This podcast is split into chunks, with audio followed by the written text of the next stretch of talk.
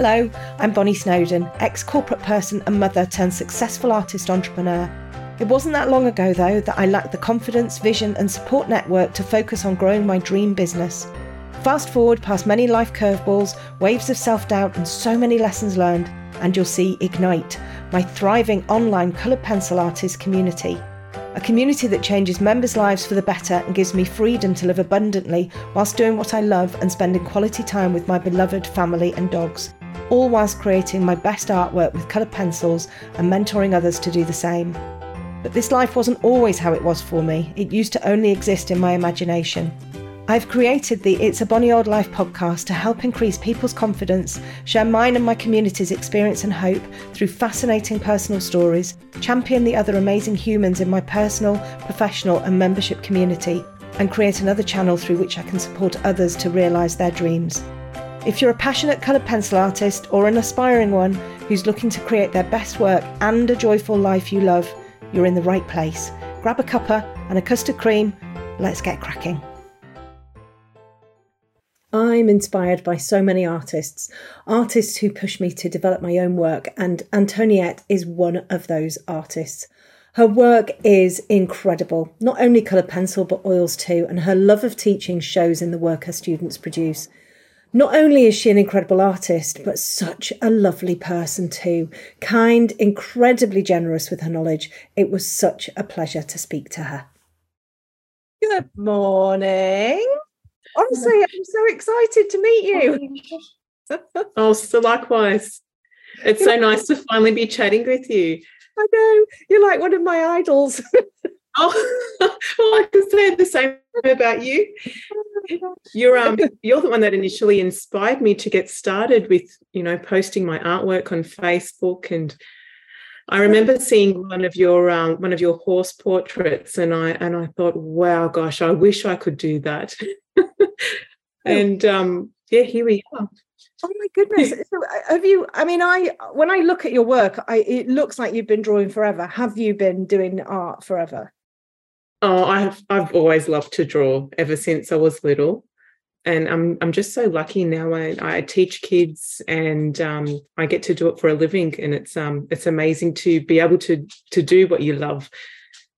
It it really does, and I've seen. I know I've sent you because every time every time I see the stuff that you're that you're teaching, I'm like, oh my goodness, you could do this, you could do this, and you could do this. But but that's kind of me, you know, how how I I guess how I run my business, and it, that's not. I, I just see you having the most fun and enjoyment with what you're doing, and creating the most incredible pieces. Just, you know, and, and getting the children and everything. It's, um, I, I get so excited, and I think, oh, what can I? Sh- so I just wonder what I can show the kids this week, and, and then I'll have an idea, and think, oh, that would be great. They would have so much fun, and it is. And I just love seeing the excitement on their faces. So you said you've always loved drawing, but I'd yes, really love to know just everything about you, because your your work fascinates me. Because you're not just coloured pencil, your oils, your you've got different styles. It is just unbelievable what you do, and I'd love to know everything about you. Well, it, it's funny how, I mean, I started, I, I just loved to draw as a child, and I, I remember collecting Christmas cards and loving the illustrations on the covers. So I used to paste them in a scrapbook and copy the, the picture that was on the card. I wish I'd have kept it. I have no idea where, where it is now, but um. I just love to copy these images that I loved. Kind of as I went on, I, I found airbrushing, and I started to, I did a little airbrush course. And yes, that was great. I, I did a, a few commercial jobs with airbrushing wall murals.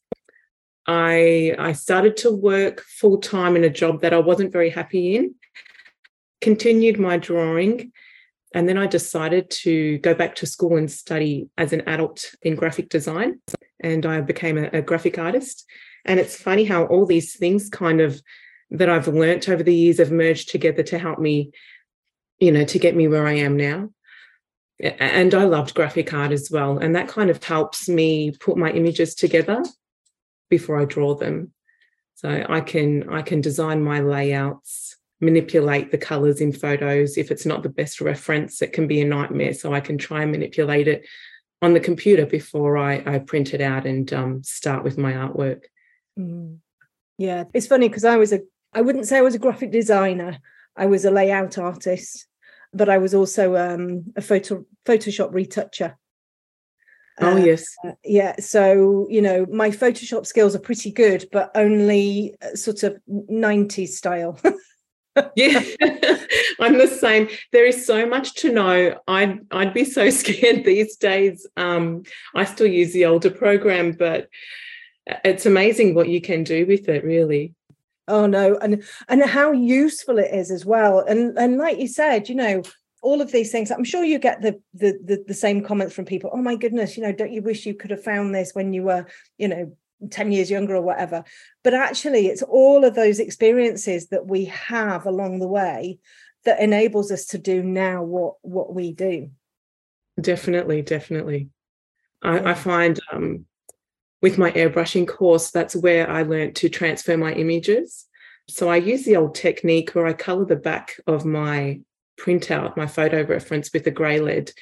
I pop that on the paper that I'm going to be drawing on, and I kind of uh, I trace around all of my shadows, all of my highlights, and it kind of it deconstructs the image into shapes, and then that helps me when I start to pencil it in or to paint it in.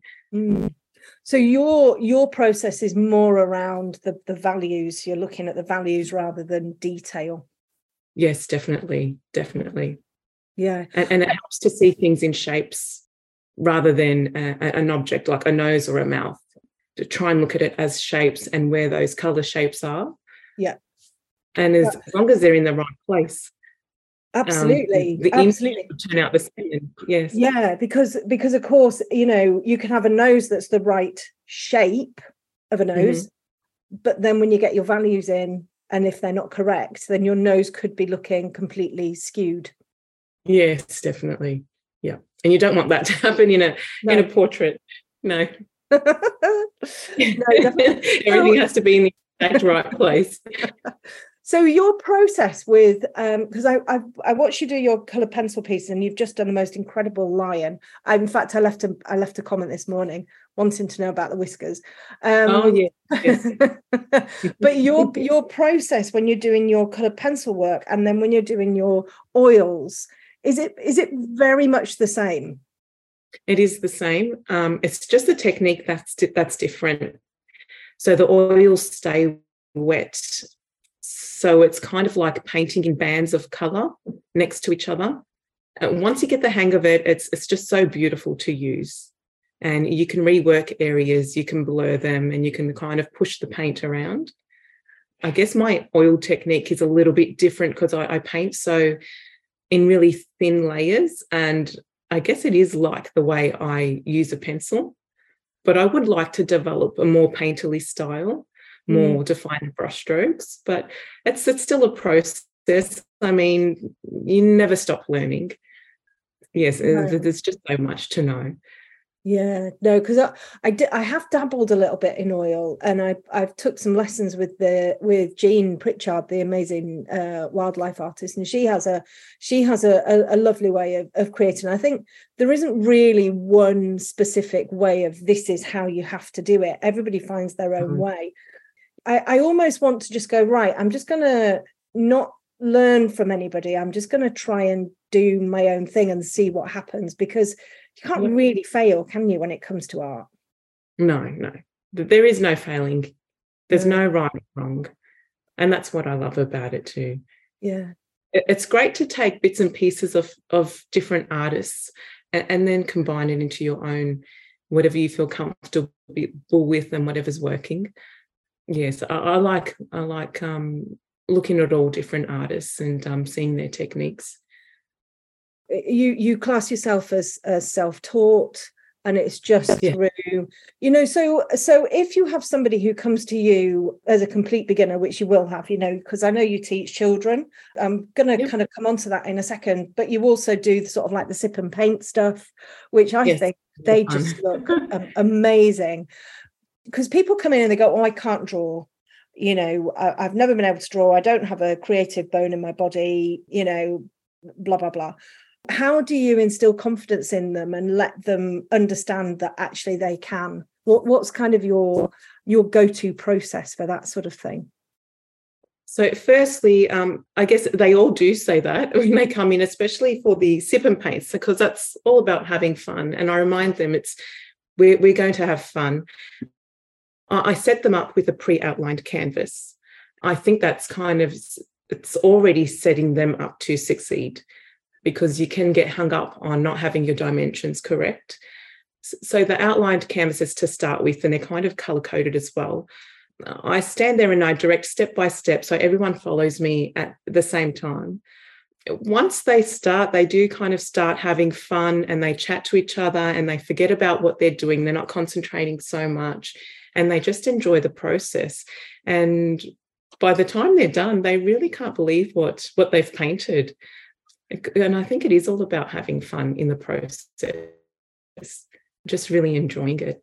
Yeah, definitely. I've come across a, I've come so I came across a comment on Facebook this week, and I've heard it from another artist as well, that feel art should be hard. Art should be hard. And we should all, you know, really work incredibly hard to be able to, you know, get any sort of semblance of art out there. And I have completely the opposite Uh, idea about art. I think art should feel freeing, should feel easy, should feel enlightening. And I, I completely, I totally uh, respect other people's opinions and everything. But uh, what's what's your sort of take on on that? Exactly the same. It should be fun. I know people do it for different reasons, but um, I think it's mindfulness as well. It's Um, kind of zoning out. And I know most artists, when they are drawing or painting, they're not really thinking about anything apart from what they're doing. And I think they're just enjoying enjoying the process. So I don't think it should be hard, and I don't think anyone should be hard on themselves. Mm-hmm. Like I said, there is no right or no right or wrong. It's it's just enjoying what you're creating. I love that everybody starts off with a a, a blank piece of paper. Just to create something on that plain paper is just amazing. Definitely. Yeah. Yeah. And and the tools as well that we can use as artists now is just fantastic. I was um, taking a class yesterday and, and I was saying, oh, I think, you see, I don't use the grid method. I either freehand and measure stuff and all of that kind of stuff, or I'll I'll use it, I'll create a digital line art and I'll project it and I'll use that, which saves copious amounts of time. But a lot of people do use the grid method to kind of sketch out their, you know, whatever. And um, and I've said, I think we'll probably do a tutorial on using the grid method. It's something that I find really alien to me. I, I, ju- I just find it really, I think because when I draw, I don't actually copy what's right in front of me. And when you're using yep. the grid method, you're basically, you know, right, what's in that box? Okay, we'll put that in, which is really great for obviously getting your outline and everything. But then I, I, I can't then do that to follow the rest of the thing, because yes, I'm just like, not- I, I look at the image and I just go, oh, you know, I'm just going to kind of take an idea of what this looks like. I think as well, people very new to art don't realise that there are these tools that can be utilised. And and I wonder if that is why people say, oh, I can't draw, because they, they literally sit down and they try and draw something. They don't know, they, or they don't understand the, the, the principles of drawing, you know, so it's not just, oh, I can't draw a perfect outline of something, but it's not really about drawing a perfect outline. It's about understanding shapes and values and curves and, you know, the structure of something. That's what people don't understand. And I think they yeah. just think they have to sit there with a pencil and be able to draw something perfectly. And it's just not how it's just, I mean, that's never going to be. It's a difficult way to start. Yes. Um, Yeah. There are so many, there's so many ways that you can start a drawing, and it's, it's, I think it's important to practice life drawing as well. There are so many ways to, um, you know, to pop your outline onto your, your paper. And I think that is what deters um, a lot of people, is if they get it wrong from the get-go. It's just, yep, yeah, no, can't do this. Exactly. Yeah, yeah. So you prepare all of your students' canvases before they come. Do you do that even with the with the children that you teach? Not with the children, only for the sip and paints, because I want them to have fun and not worry about, you know, getting the the image on perfect. So I kind of set that up for them. With the children, I show them my transfer technique with the um, graphite on the back of our printout. And some of them have been taught that already. Some of them know it, and others are blown away. Sometimes we do just do freehand drawing, depending on what the image is and depending how much time we have as well. Mm.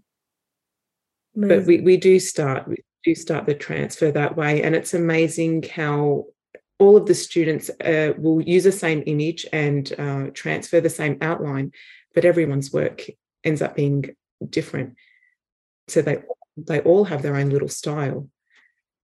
Yeah, you see, this is what um, art in any sort of genre, you know, people are, uh, either love or or or or don't love, like modern art and all of that kind of stuff, abstract stuff. People get or they don't get, and it's the same with realism, isn't it?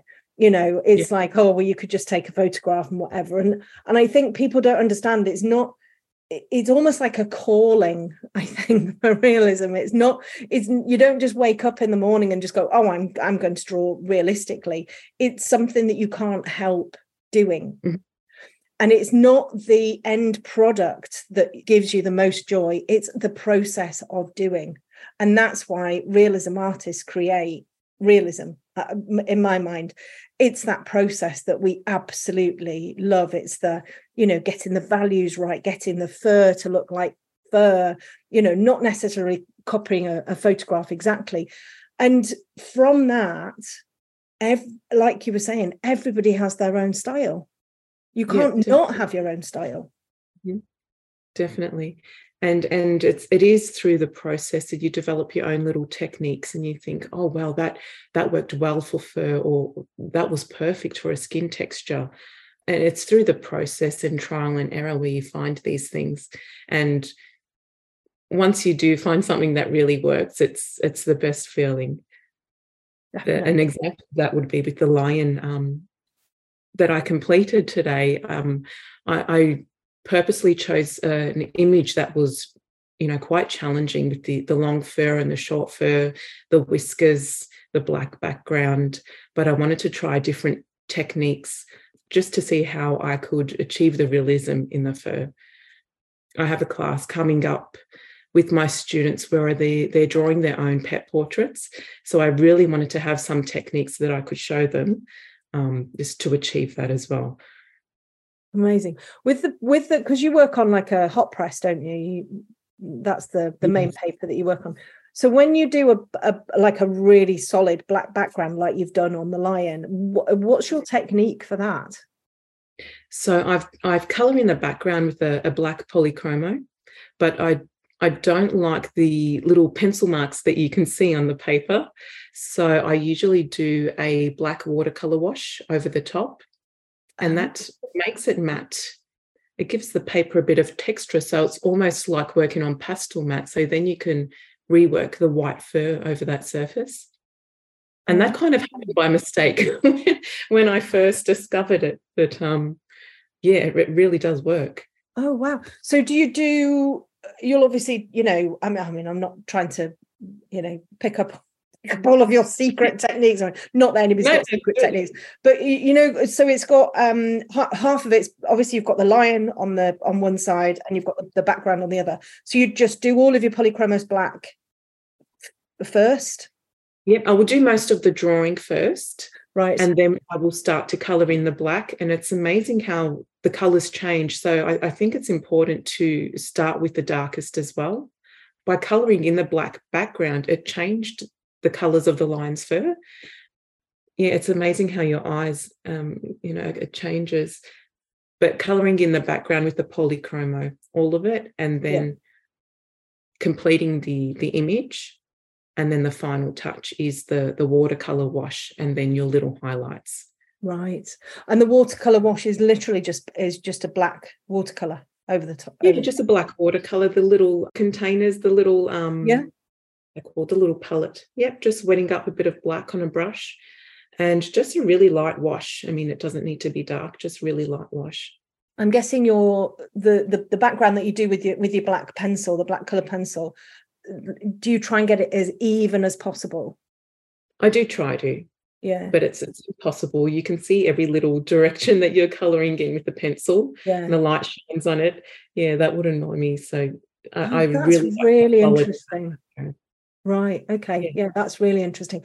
What you were saying about how values change is really interesting, because it is so true. And I I don't know whether you subscribe to Ann Kohlberg's Colour magazine. Um, you yes. know Ann Kohlberg, yeah.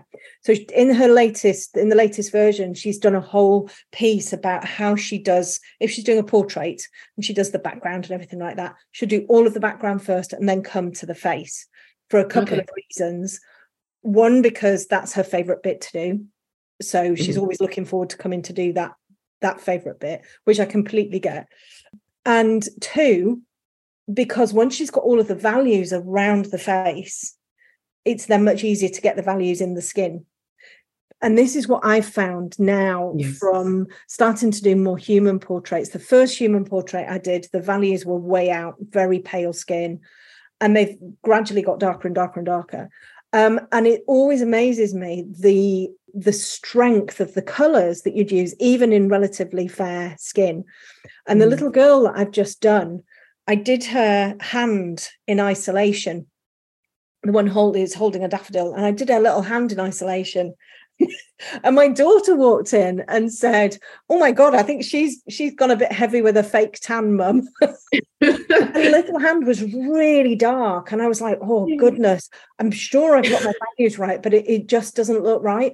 As soon as I put the context around it, the colours just changed, the values changed. It looked yeah. like it was supposed to look. And I think this is where a lot of people struggle, particularly with things like white fur.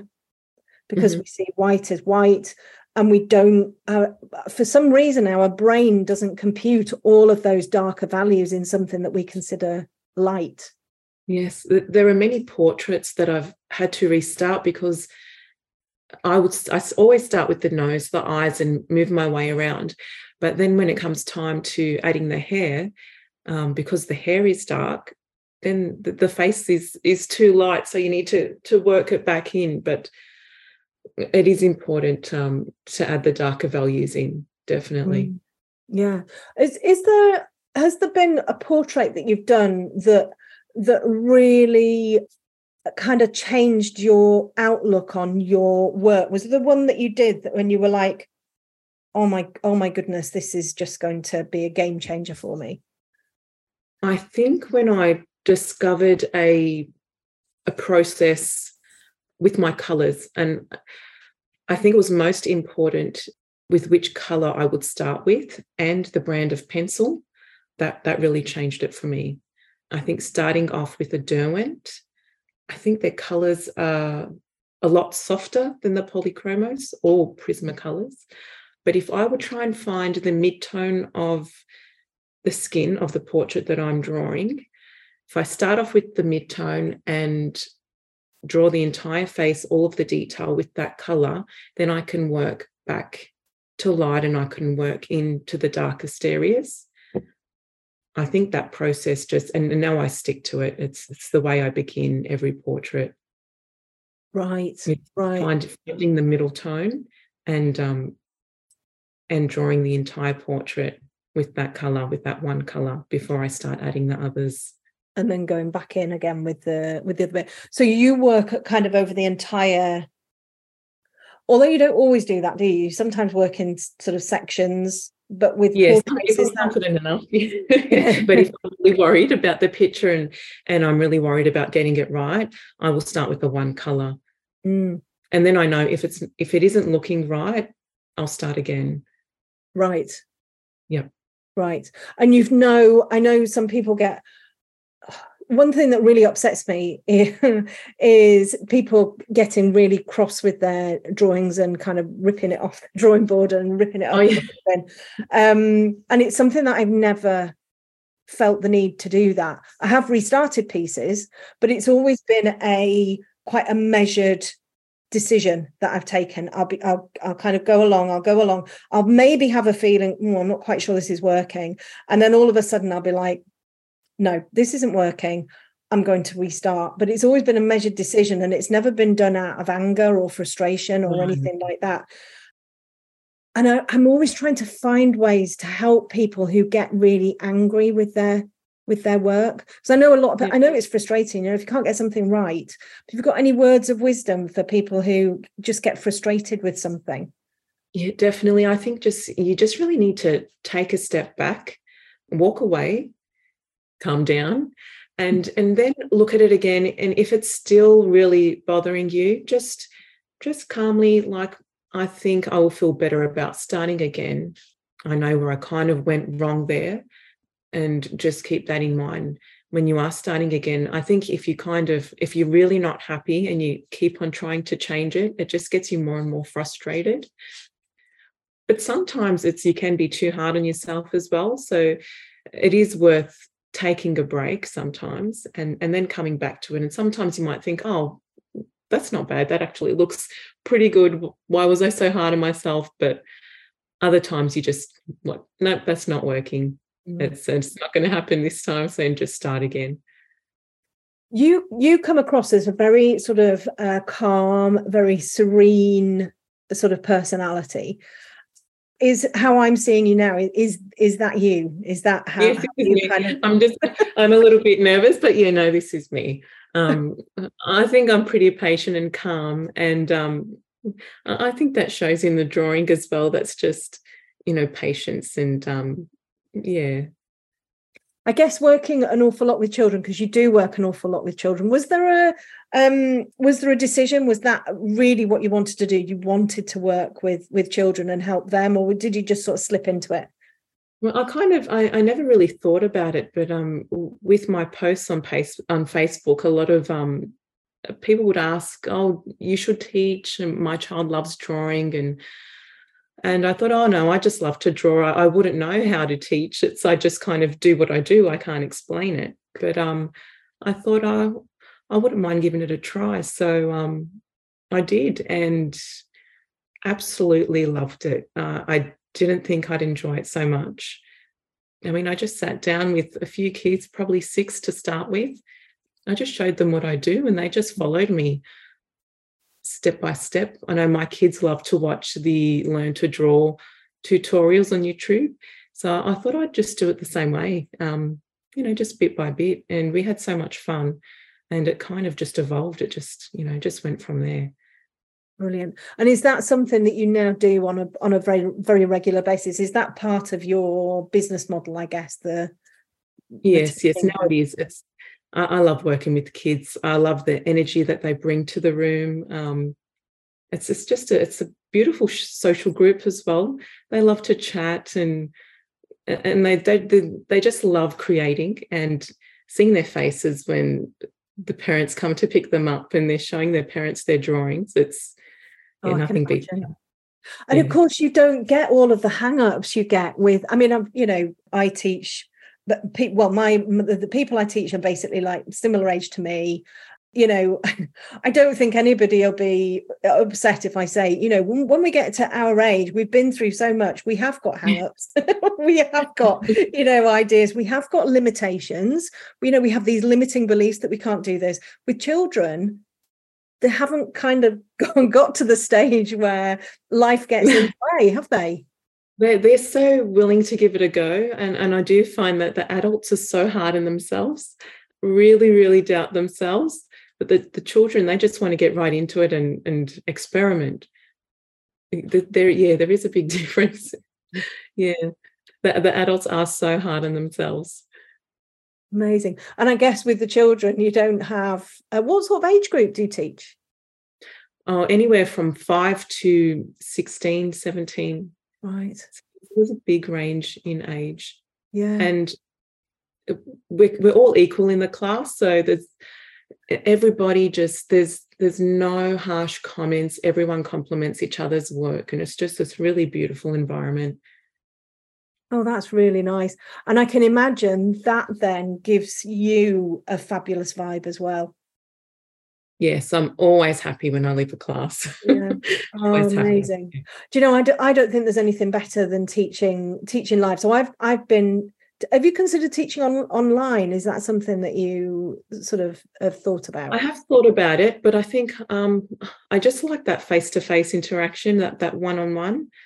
If there is a, a question that someone has, I can actually show them and I can supply the products that I use. I, I know it's hard to have, you know, there's so many colours and, and different brands, and it's hard to have everything. So I like to supply that as well, so everyone's on the same page. Yeah, yeah. The face, the face-to-face stuff. I mean, obviously, over the last few years, it's been quite tricky. And I, my last face, well, in person was in the beginning of twenty twenty, um, oh, yes. and I haven't done any in-person stuff since then, and and I, I'm planning something for this November, which is um which I'm really excited about.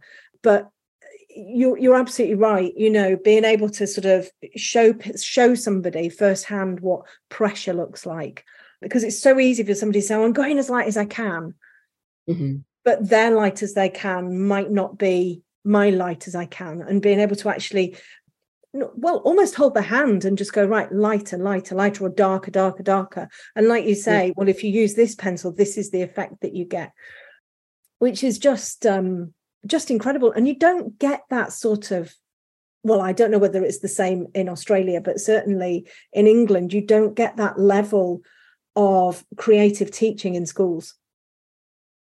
No, not at all. I find... Um... a lot of the, the schools lately, I've heard, um, aren't offering art for their students. And um, I think it's just so important for them to be able to express themselves and have that outlet. And I know a lot of art teachers aren't artists in schools, which, you know, kind of makes it difficult as well. Mm, yeah, I know. And I don't, I honestly don't think it's changed much since I was at school in the eighties. You know, it's all about, you get, and I, I know schools have budgets and everything, but you get rubbish, weird paints and, yeah. you know, dreadful paintbrushes that look like a toilet brush, you know, and how can you possibly do good stuff with, you know, like a piece of, it's almost like a piece of toilet paper that you're painting on. It's, it's just, it's yeah. awful. And I know they've got budgets and everything, but um, I was completely... Uh, I wanted, when I was at school, that's I I loved drawing and I loved art and I drew horses and I and I loved it, and did did go on to sort of like a higher, after my, at fifteen when I left school, I went on and did two years at college, and I was completely put off art. I did want to go and do a degree, a fine art degree, um, was told I wasn't good enough. And then oh, really? that was it. That was it. No, no more art then for thirty years. No more. I mean, it, I was creative because I was working in the creative space and graphic design and everything, and and and online and digitally. But that's a real shame. And uh, do you know, the amount of people, I've just sent an email out recently telling a little bit about my story to my mailing list. I can't tell you the amount of responses I've had back that have said, I exactly the same thing, put off at school, told I wasn't good enough, told I couldn't do it, and I haven't drawn for however long. Um, and for me, the colour pencils and being creative again com- just completely changed my life. You know, when I picked them back, when I picked them up, I'd never used them before, but when I picked them up in twenty sixteen, just for colouring books, mm-hmm. I've I've started to do a few little tutorials that are based on colouring. Yep. Rather than actual, you know, realistic drawing, because even that, you know, if somebody says, oh, I can't possibly do realistic drawing, well, you can colour, and the amount of peace you get if you can just sit down and do, and it's just the most fantastic thing. Definitely, definitely. And, and it doesn't make a big difference with the products that you use, you, you can't achieve the same result. And I think paper is so important. I think that's number one, paper. I've tried to draw portraits on, on different paper, and it's just just doesn't happen. And um and pencils as well. Mm. You know, some some just don't have that um, you know, that that depth of colour that you want to achieve, no matter how hard you push with that pencil. It's you're not going to achieve that. But I, I think it's important as well to have the right materials. Mm, definitely. I think I was, um, I can't remember, I think it, I was probably answering somebody in, in Facebook or something. And, and actually, when I think about it, as a coloured pencil artist, if somebody said to me, what's the most important material? What, what have you got to get right before anything else? Weirdly, as a coloured pencil artist, I would say my surface, my paper. If I don't have a, you know, a good surface, then, you know, I'm not going to achieve brilliant stuff. Saying that, I did have, I think back in twenty nineteen, this amazing um, woman, and she came to me for one-to-one lessons, and she'd been drawing on, like, it was like shiny cardboard. Okay. But she was doing the most amazing job. Um, really? It was called Christine... Christine Turtle, I think. I, I, I think it's Christine Turtle. And it, she brought me her work, and she was like, this is the this is the surface I've been working on. I was like, oh my goodness, how are you managing to? And her work was just, oh, and I said, oh my goodness, when you start working on a surface that actually helps you, yeah. I don't know where your work's going to go. And she started working on pastel matte. And she blew my mind with the quality of the work that she was getting, because she was working so flipping hard on this horrible shiny card. Um, you know, so when she used a surface that was so forgiving and took the pencils and took the layers and everything, she was like, oh my God, it's like completely changed her world. Um, you know, so I guess you, I guess if you've got that, I'm going to say talent, and we'll we'll talk about that in a minute. I guess if you've got that that bit of a spark, you you probably can create a masterpiece on a, on the back of an envelope. Yeah. But it's going to be really hard. And I think mm. just the the you know you, your your normal artists like me, you know, it's going to be really really really hard work. And I'm not sure I have got the perseverance to keep going on something that's um you know that's just too hard. I'm a bit lazy. Yeah. Um, it makes it difficult. Yeah. What do, what do you feel about? Because I, I know you'll have exactly the same thing as, as countless other artists and me. You'll have people complimenting your work and saying, "Oh, you've got a, a talent, a, a God-given talent," all of that kind of stuff. Personally, I take it as the compliment it's meant to be. I always take it as a compliment. I never feel hard done by or or anything like that. Um, but I know it's a You know, it's definitely something that comes up in my groups quite a lot, uh, you know, and people will be a little bit disgruntled. Maybe if somebody says they've got talent and it's not talent, it's just all of the hard work they put in.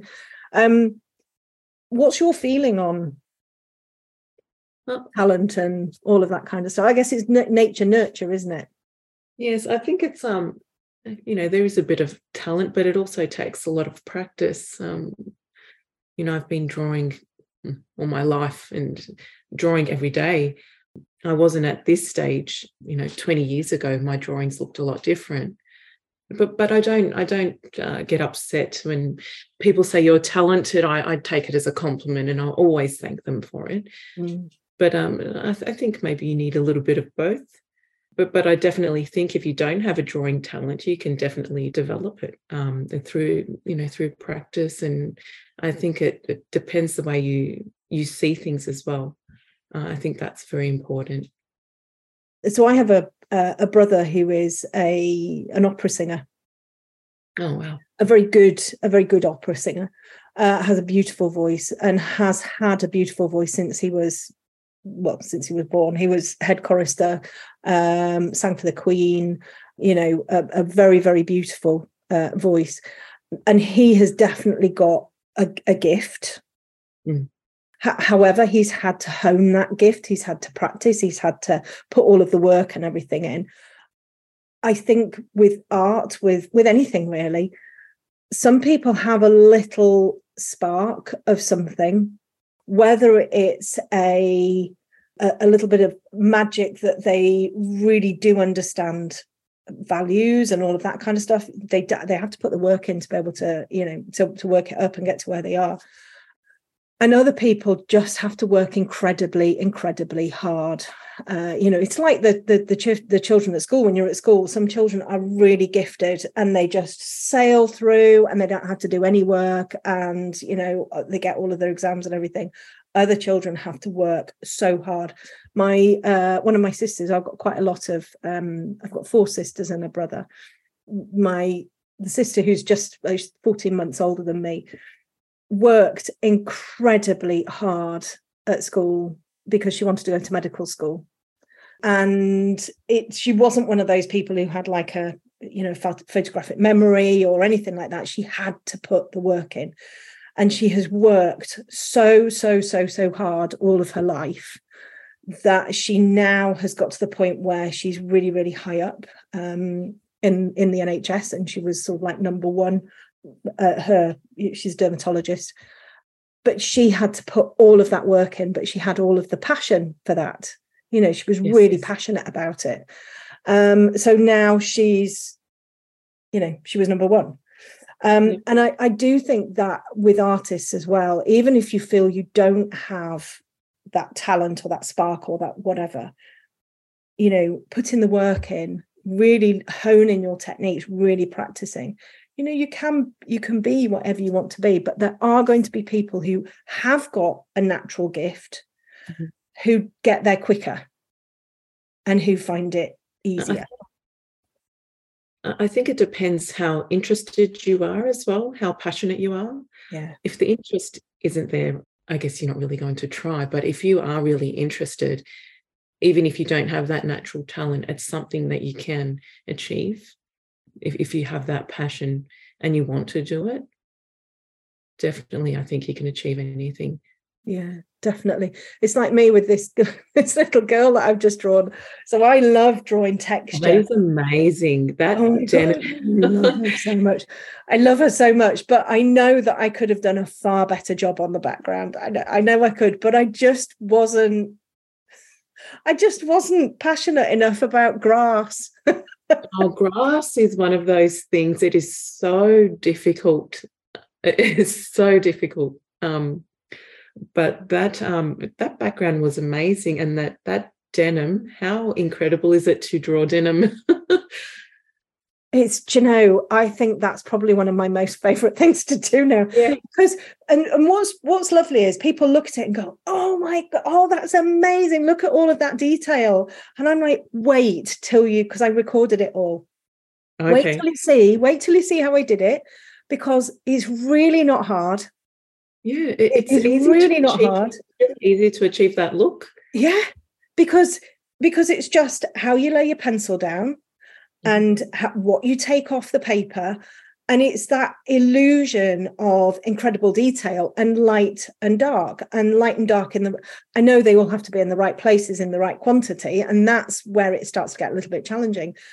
But I do feel that some people think with realism you have to sit there and draw every tiny little bit of detail, and it, for me, I don't know whether that's what you do, but for me, that's not how I do it. I look at a structure and I go, that's the texture, that's the quality I'm wanting. How do I achieve that with my pencils in the quickest and easiest way possible?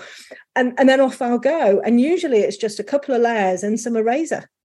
Basically getting it down, and then you can fine tune the detail. Yeah. Especially with fur and hair, rather than trying to draw every single little strand. It's just getting that block section in, and then you can you, you can fine tune it after that. Yeah, no, definitely. Is that one of the things that you teach your students? So one of the things, so I do, I do a lot of critiques, and one of the things that comes up time and time again is uh, people are so invested and almost obsessed with detail, but the detail that are like hairs, individual fur, all of that kind of stuff. And I, as I've kind of grown as an artist, I've come to realize that actually I don't need to put those in, and they can be quite distracting. Uh, so I, when I'm advising people, when I'm critiquing their work, I'll talk about having, you know, you can have areas in your drawing, the same drawing, where you've got high detail, and then areas where you're just kind of coming out a little bit and it's a little bit softer, and you you kind of come out of focus and you don't focus on the details. Is that, I know that your pieces are absolutely wonderful, and I from your pieces I see exactly that. Is that something, how do you teach your children not to be obsessed with details, or do you just allow them just to do whatever they They I, I kind of allow them to do what, what they feel they need to do, but I guide them, you know, f- from the beginning. We block in the colours that we see and work it up from there. You know, sometimes if they want to go heavier in a section, I let them let them do that, let them experiment and find their way. But um, definitely blocking in the sections and and seeing the values, just kind of studying a picture and and breaking it apart into the values. Uh, I th- think it's important to kind of see an, an image that way. Mm. Otherwise, it's hard to know what to put where. Do you do you use uh, grayscale images at all to help them sort of like understand their values, or any of the like the the little? I was going to pull one out here, but I don't know where mine's gone. Like the little value card things. Uh, no, we haven't used those, but we have done a few black and white studies of an eye and um, and lips, and I think that was really helpful. Mm. We used uh, blending tools, a little, what are they called, the little paper stumps? Oh, yes, yeah. um, we used those blending tools, and we used a bit of tissue on the end of our finger as well, just to get some really nice tones in the eye and the face, and, and they really loved that. It was something that could be achieved easily and look realistic. And then we just went back in with needleable erasers and put in some highlights and the eyes, the black and white eyes. Uh, I think that was an important lesson, just to teach them the values, because uh, it can be it can be so confusing when there are so many colours. It's sometimes it's good just to step back. That's it, isn't it? Uh, you know, and and I think colour just confuses, just confuses everybody. Yeah, I, I, I have a saying that, you know, colour colour just isn't important when it comes to realism. Values are, are number one, and then I guess everything else is number two. You know, colour, you know, I know when you're drawing somebody's dog or cat or horse or whatever, you do want to get the colour, you know, correct, I guess, but you can still push colour and have it look realistic. You know, you can have uh, you can have something in a completely wrong colour, like bright pink or bright yellow or whatever. But if you've got your values and everything, it's still going to look really realistic. Colour does have its have its place, because obviously, you, you know, if you're drawing a realistic portrait of a dog, you need to have it the, the right colour. But you, you're never going to have it realistic if you don't have your values right. And that's something that I do try to put over to my students, because people become obsessed with getting the right mix of colour. Yeah, definitely. For years, I would only draw monotone portraits. I was so afraid to use colour, so many years, and, and that's all that I would do. But then when I discovered colour, it was a game changer. But um, I think it is important just to practice monotone and just get those values right. Mm. Yeah. How do you mix your colours? How do you, when you're, um, you know, when you're working on a portrait for yourself, say you're starting a new portrait, you obviously pick, if you're doing a, a human portrait, you pick the midtones, you work with those. What's your process for mixing colour? There are so many colours that I can see in one spot. Sometimes I've I've had someone ask, what, what is that skin colour? And I'd say, oh, it's about forty different colours mixed together. Um I don't know, I just, I study the photo reference and just see the colours, and then I will just experiment and until I achieve that. Sometimes it's just one colour, sometimes it, it might be a little bit of green then I need to put on top of that flesh tone so that it's not so red. I think it's important to, to have a bit of a knowledge about colour as well.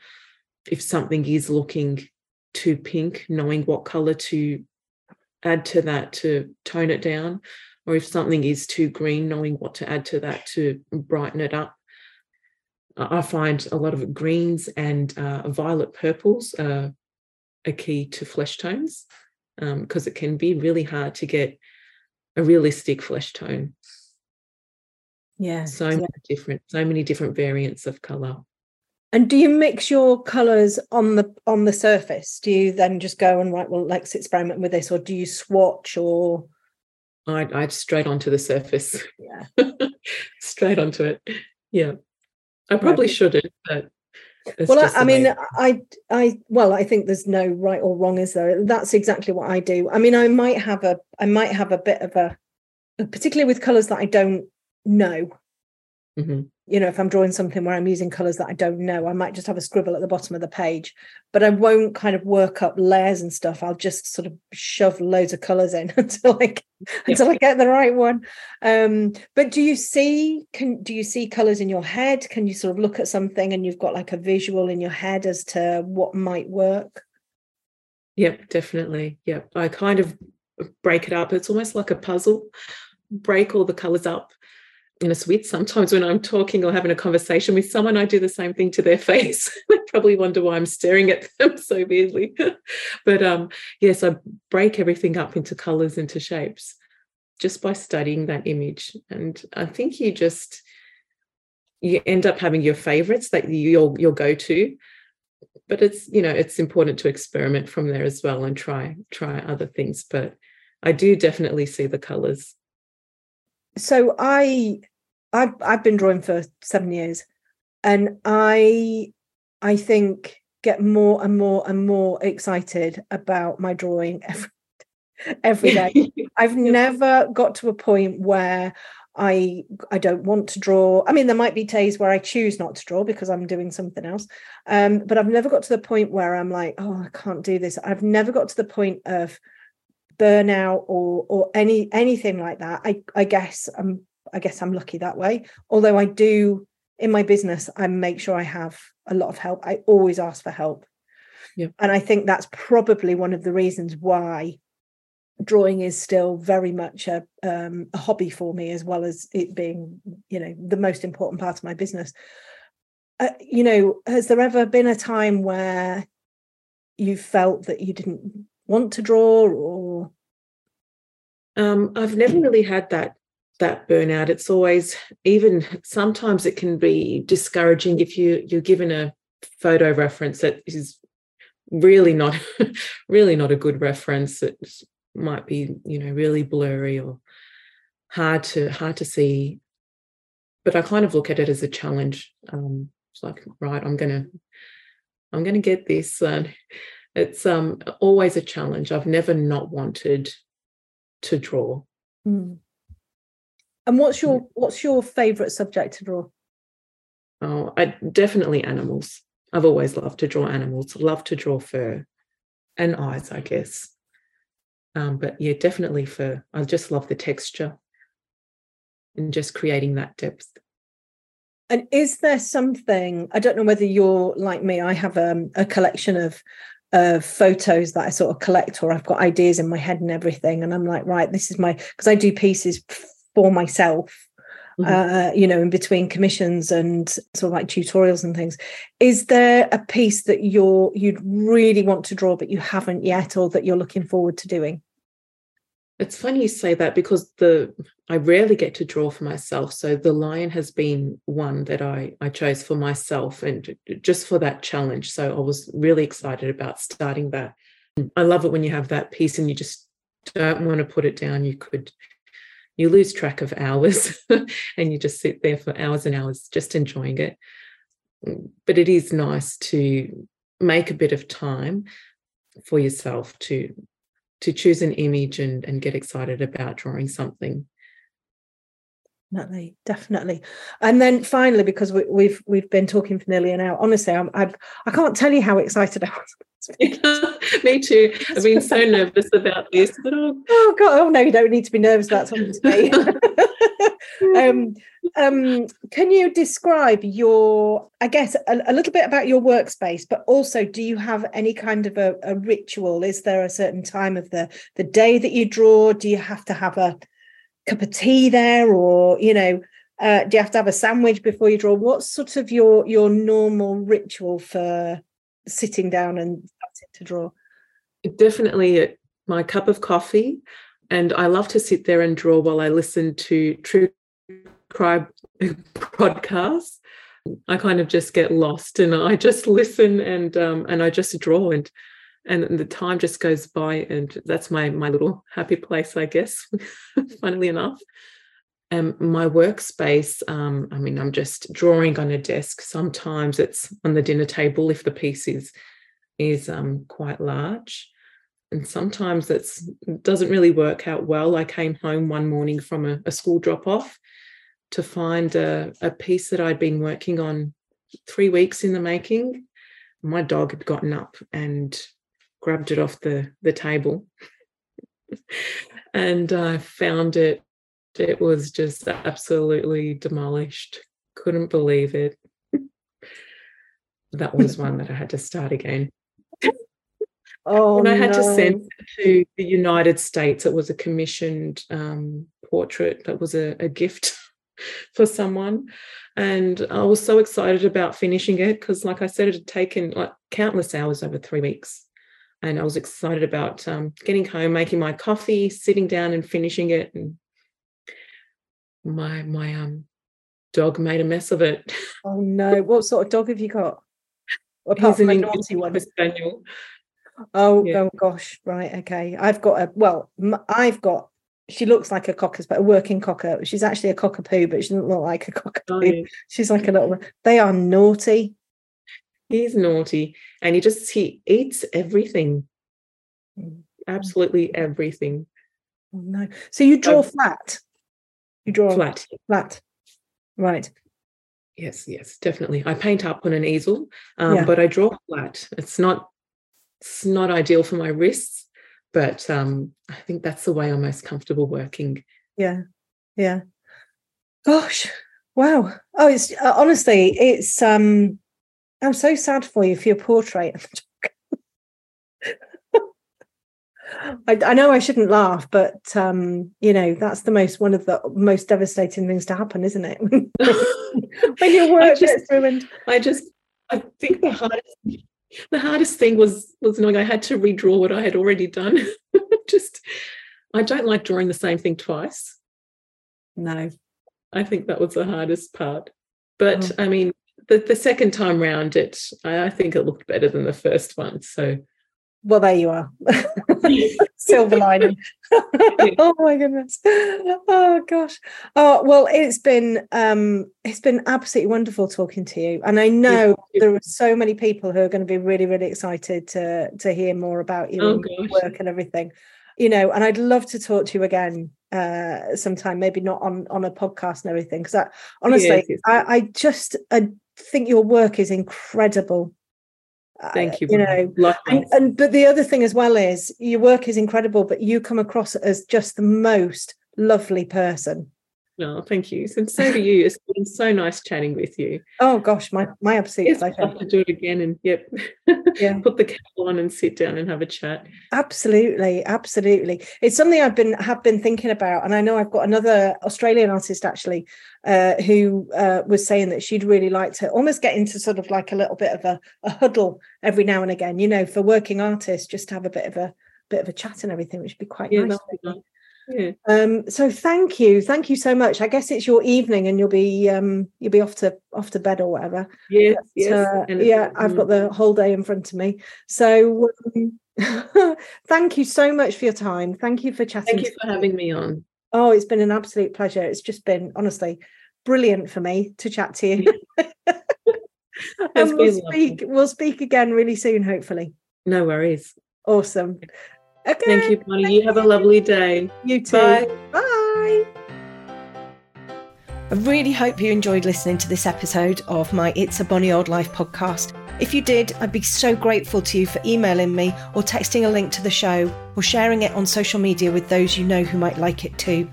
My mission with this podcast is all about sharing mine and my community's experience and hope by telling your fascinating personal stories, championing the other amazing humans in my personal, professional and membership community, and to create another channel through which I can support you to realise your coloured pencil and life dreams.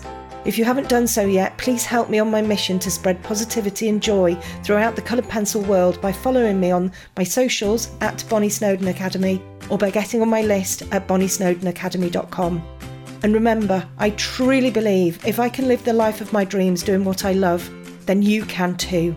We just need to keep championing and supporting each other along the way in order to make it happen. Till next time.